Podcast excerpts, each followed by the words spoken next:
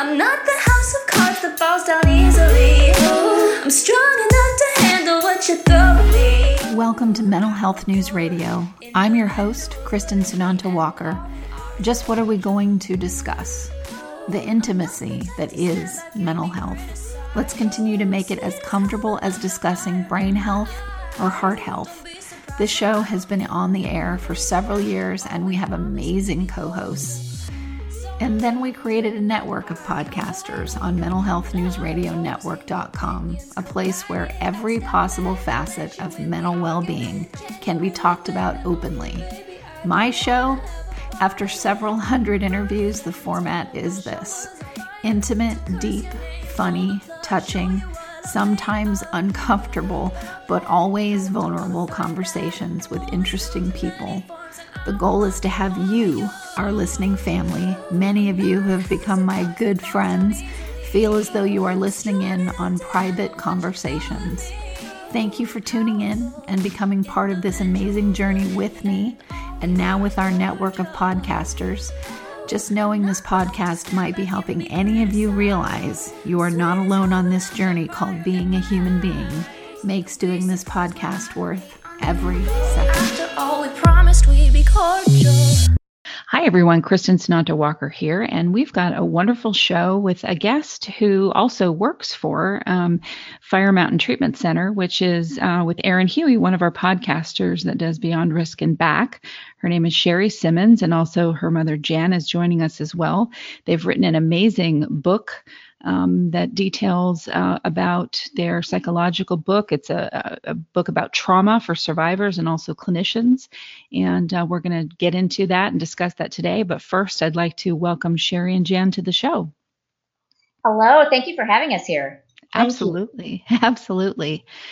So my, I would love for you two to talk, uh, share with our listeners a little bit more about, about your background, and then I want to get into um, what a unique experience that must have been to have a mother and daughter writing writing this book together. mm-hmm.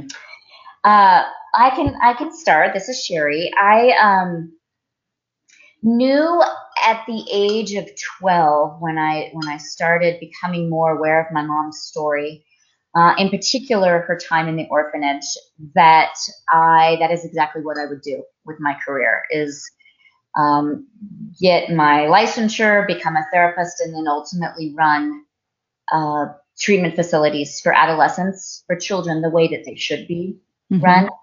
Um, so it was a, a, passion of mine that started early on. I, I have run six residential facilities in the state of Colorado for adolescents. Uh, worked at the psych hospital and ran the facility there for 12 years.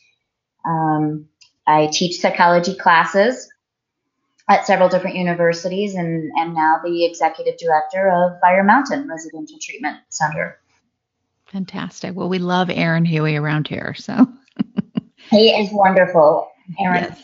Erin is great. I started bringing mom into my uh, the treatment facilities uh, to talk to the kids and and my classes to talk to the students um, several years ago and they were mesmerized by my mother's story. And and more than that how she was able to get to the other end of her own healing and and come out a strong resilient woman.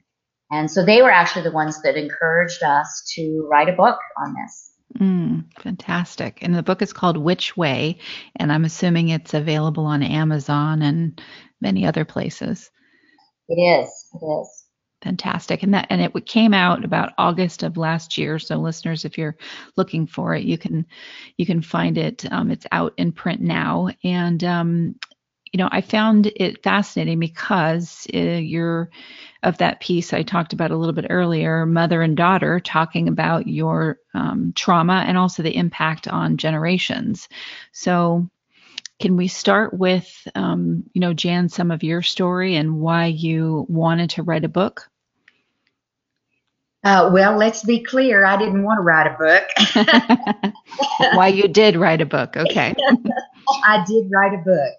Um, I, I, guess my story uh, begins uh, at the age of three. Actually, my my dad uh, died, and um, at that time, my brother went to live with um, my paternal grandmother, his, his, paternal grandmother. I stayed with my mother, uh, who became a, a, serious alcoholic, and um, and then my abuse began. Uh, it lasted for about six years, and the state that we were living in uh, took me away from her finally for uh, neglect and abuse. I went to a hospital first, and then I went to uh, the orphanage, uh, which was not at all like the, hopefully, is not at all like the facilities for children today. Uh, it, it, it too was very abusive, and I described that um, graphically in in the book uh, what life was like at the orphanage. Um, I worked very hard to uh, repress everything that had happened um, because I took on the shame of all of my abuse. Right. So I, I worked very hard to put that in a place where I didn't have to ever, ever think about it again. Um, and then I, I, guess I will say, fortunately, uh, flashbacks began that just haunted me, and I eventually went into therapy. My therapist said, You must move past the pain, uh, that the memories are going to you know the full full detail of the memories are going to bring right. and so um, i dug my heels in for sure um, and i went through you know agonizing uh, therapy to to get to the other side as she wanted me to i do have to say that writing the book took me to the next level of healing that i didn't really understand when I was actually going through my therapy uh, sessions, and that is I had to actually go back to the sight, the smell, the colors, the I had to go back into that moment so that I could explain in the book what I was going through and and what I was feeling and I had not done that in my years of therapy. And it was brutal, and uh, but it was very healing. And so now I feel like I really am on the other side. Mm, good for you. Shari, how old were you when you really were aware that there was something with mom that, um, you know, needed further ex- uh, exploration? I uh, remember walking into the kitchen, well, well, let me give you some context first. Um, in my early childhood, I remember seeing my mom really struggle with her weight. Um, and that was baffling to me because she, you know, I watched her do cleanses and diets and would accompany her to Weight Watchers. And, you know, I'd, I'd see her eat nothing but lettuce and water with lemon. And, and yet she was continuing to, to put on the weight. And, and even at a young age, that's confusing. Um, I remember walking into the kitchen though when I was about eight or nine years old, and mom was cooking breakfast. And when she turned around and saw me, she froze, um, dropped the pans, food went everywhere. Um, she was literally frozen for several minutes, just staring at me. And, um, you know, what I didn't know then and know now is she, she didn't see the face of her little girl. She saw the face of her mother. And while she had had, you know, flashbacks and little snippets of of scenes in her in her mind in her adulthood that she didn't quite understand, that moment was really a turning point um, in terms of her realizing that she needed to go into therapy and figure out what what do all these little flashbacks mean. Um, when she did get into therapy, and started talking and unraveling and and piecing together the memories the weight came off instantly hmm okay in terms of instantly you mean literally instantly um, as, as soon as you walked into therapy yeah good, good question uh, over the course of the next six months the weight just I, I mean i believe the first or second week that that you were in therapy, Mom, correct me if I'm wrong, uh, you lost 11 pounds. 11 pounds the the first week of I I had gone to two sessions uh, that that first week in therapy, and I was terrified to get on the scales, but I just out of curiosity, I just did, and I had lost 11 pounds in that first week. It was extraordinary. And what did you, what, you know, I know I can understand what you attribute it to, but what, in your own words? Uh, are are you talking to me, Jann? That- Yes. Yes. Uh, well, I I believe that I was literally eating, not literally, I was symbolically eating my feelings, and I finally regurgitated them. Gotcha. So it was Yeah. emotional weight. Exactly. Mm. So, how was that for you, Shari, to see this healing come about with your mother and maybe not really know what it was all about yet? Or did you at that point? You know, as a as a child and and then adolescent, I uh, was so intrigued by by my mother's healing. There there were times when she would dissociate, and um, it was hard to get her attention and get her her back in the present moment. I could tell she was in another place and another time, remembering something. Um, that was confusing to me as a child, but but as I got into psychology classes and high school and then eventually college, um, it, I, it all started piecing together for me uh, what PTSD looks like and how it manifests for people. Uh, I started studying the brain and the fascinating ways that the brain uh, kicks into to gear and helps us adapt and, and cope to horrific circumstances Right. um, you know, repressing memories is is is one of those ways um, that the brain protects us from our own pain. Yes, absolutely, it does. Um, the dissociation piece, and I, you know, my background, I, I have a long family history with the women in our family being um, sexually abused and, uh, you know, all kinds of uh, different kinds of abuse. So all of the things that you're saying are, are very familiar. Um, unfortunately, I was also um, sexually abused. And then through the story I was told was through my um, telling at 12, this is what's happening to me. My mother then started to have dreams and remember what happened to her. Um, but it didn't make for a good uh, mix in terms of um, therapy because then I had to squelch what was happening to me to focus on the immense pain my mother was in. So I'm wondering, you know, that's one mother daughter story, but for the two of you, how was that process for the two of you going through this?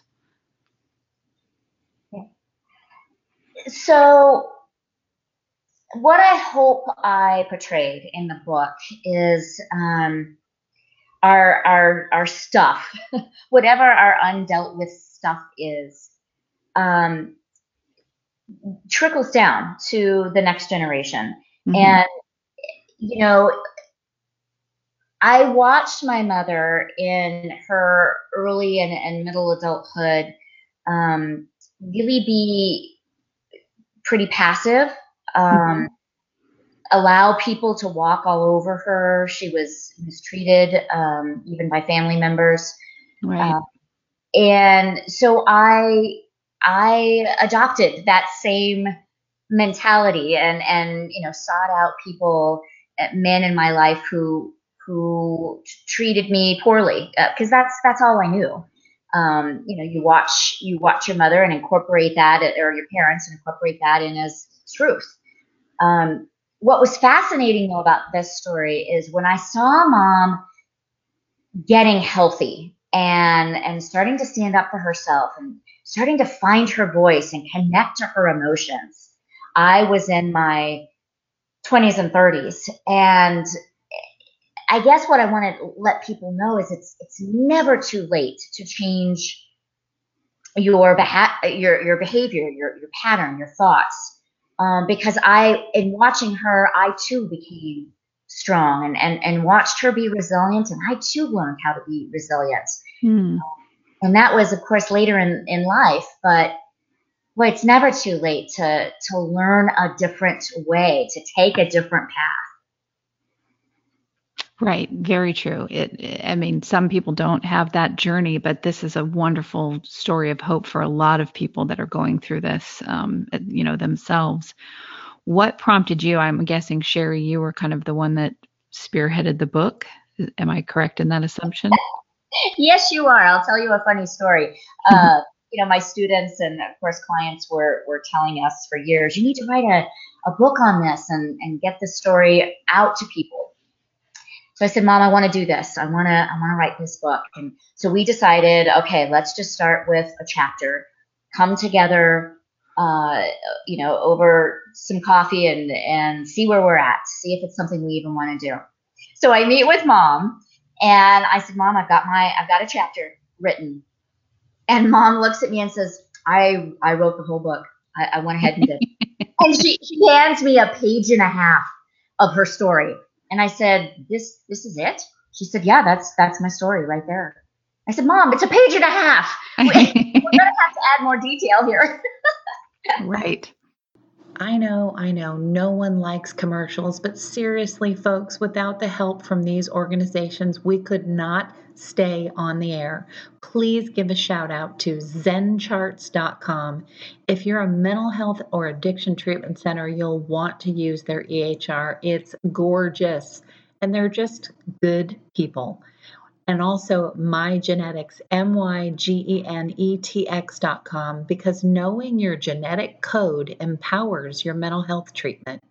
And lastly copenotes.com we love getting positive messages right to our phones every day from johnny crowder.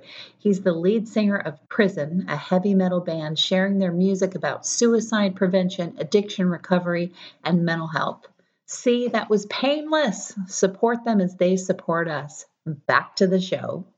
Yeah, absolutely. yeah, I remember going through this with with my mom, her wanting to write a book, and she wrote it, and it was such a glossed over right.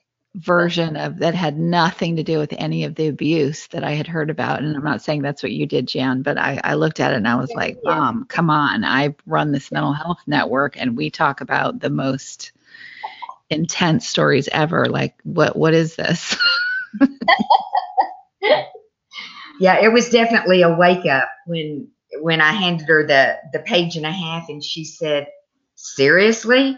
and then I realized, but I think that's what I had done my whole life. Yeah. Was, yeah, my dad died. I went to an orphanage. I was abused. You know, it was just two or three words, and that covered my whole life because I avoided getting into the depth of any of it. Right. Well, that's protection. Absolutely. Yeah, exactly. So how how did you get it out of you to be able to, you know, write more than a page and a half? well, I um I think it was the word detail that Shari used uh, when she she said, "Mom, you've got to give more detail." So the the week that I started, I I just went back. I went back to the very first memory I had of my dad, and uh, which he was a beautiful man. and um, from what I can remember, and then what I've been told um, from family members, but uh, and I I went back to that that time. I, I tried to see if I could could feel him and smell him and um, and and that's how the journey of writing the book began. I just started detailing that time with him which i i do put in the book. And and then i just chronologically did the same with every single event.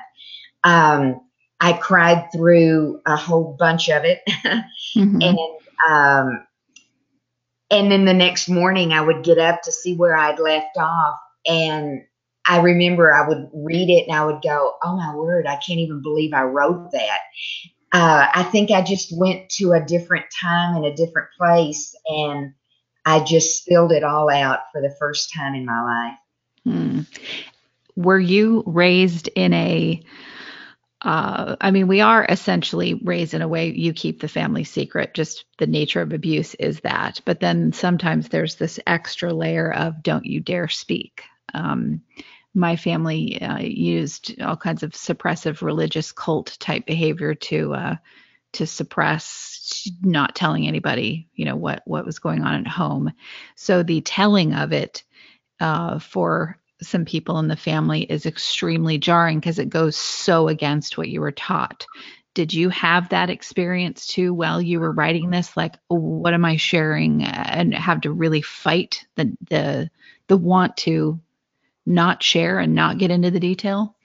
Absolutely, I did. Uh, and yes, there was some religious uh, oppression going on uh, in my family of origin, and and yes, I was terrified. I I, I didn't know what uh, how family members were going to accept what I was going to say, mm-hmm. and because I had kept it such a secret, um, I I wanted to continue to keep it a secret. I did want to gloss over it, but as I kept writing, and I, I did even say in the book toward the end, I finally realized that it wasn't my shame. This was their shame, not mine.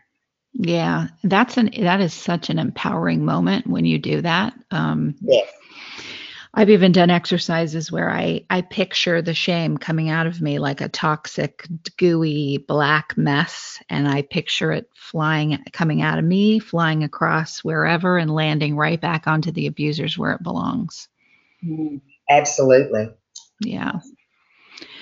So, Shari, did you and I, you know, I, I I have read the book, but I'm of course asking questions as if I hadn't because our listeners won't have yet. So, Shari, did you experience um, any kind of uh, you know some of the similar abuse that your mother had?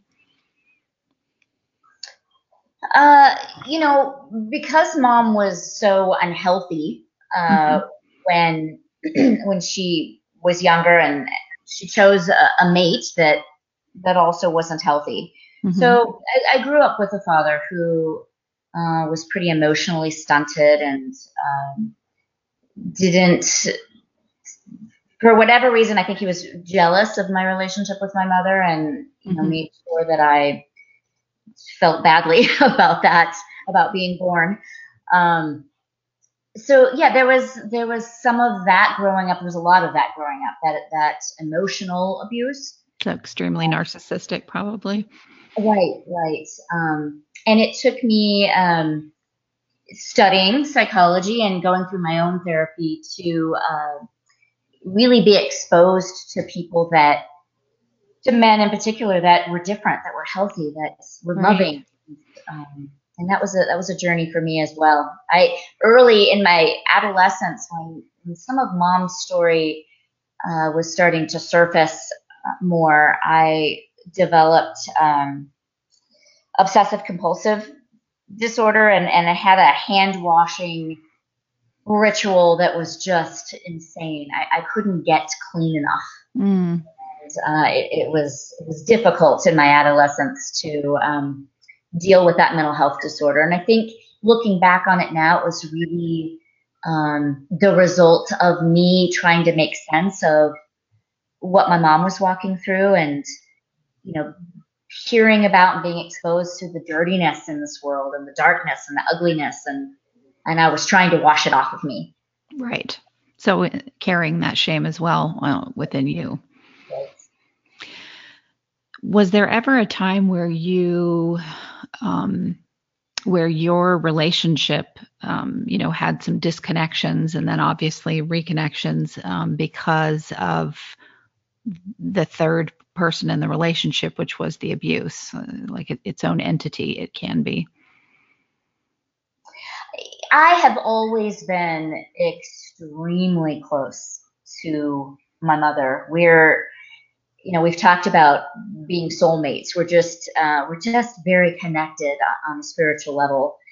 Um, I think so. No, there haven't been times in our relationship that that have been rocky or tense. I mm-hmm. will say though that writing this book together was quite a journey because um, having to to read and reread and then edit and reread the details of my mother's story was heart wrenching to me.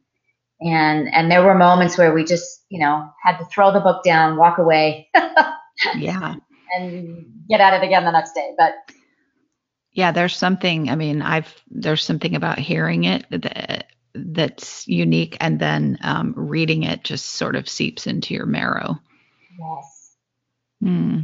How about you, Jann, and hearing, you know, some of the painful things that Shari has gone through uh, because of, you know, how she was raised and um, and having this generational trauma. What was that like for you to to deal with that while you're opening up all these old wounds that you'd worked so hard to not excavate? Right. Uh, well, it was excruciating because I saw the pain that she was going through. Um, and I, I just felt like I was putting her through, even though, let's make it clear, the book was her idea. But um, I felt like I was putting her through so much. And, you know, as a mother, uh, you know, from the day she was born, I wanted to wrap her in bubble wrap and protect her from everything. And here I was exposing her to so much. Uh, and uh, it was excruciating to, to go through. But um, but I believe that, as she said in the ver- very beginning, I believe we both came out of this book even stronger, and um, and and certainly even our bond uh, is stronger and deepened because she knows my life inside out, and Mm. and we we just loved our each other through it. Uh, you know, through those difficult moments. Have you all stayed connected to um, families of origin? I know, Jann, you were um, adopt, you know, you were uh, in an orphanage and so on. But in terms of like other, the way family looked, Shari, when you were younger, is that um, that same family that you're connected to now? Unfortunately, no. I um, I haven't spoken to my father in years, um, and am not very close to my sister either. Um, So that that part of my family of origin is is real tense, and and not something that I I choose to have in my life because it's toxic and you know part of taking shame and secrets and darkness and putting them in the light is um, de- making decisions about what you will and won't tolerate in your Oh, life. yeah. Yep. And it's such, it's a big feather ruffler, isn't it? Yes, yes, it is.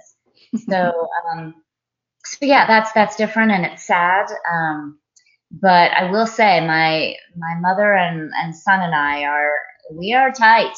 We are we are a tight group.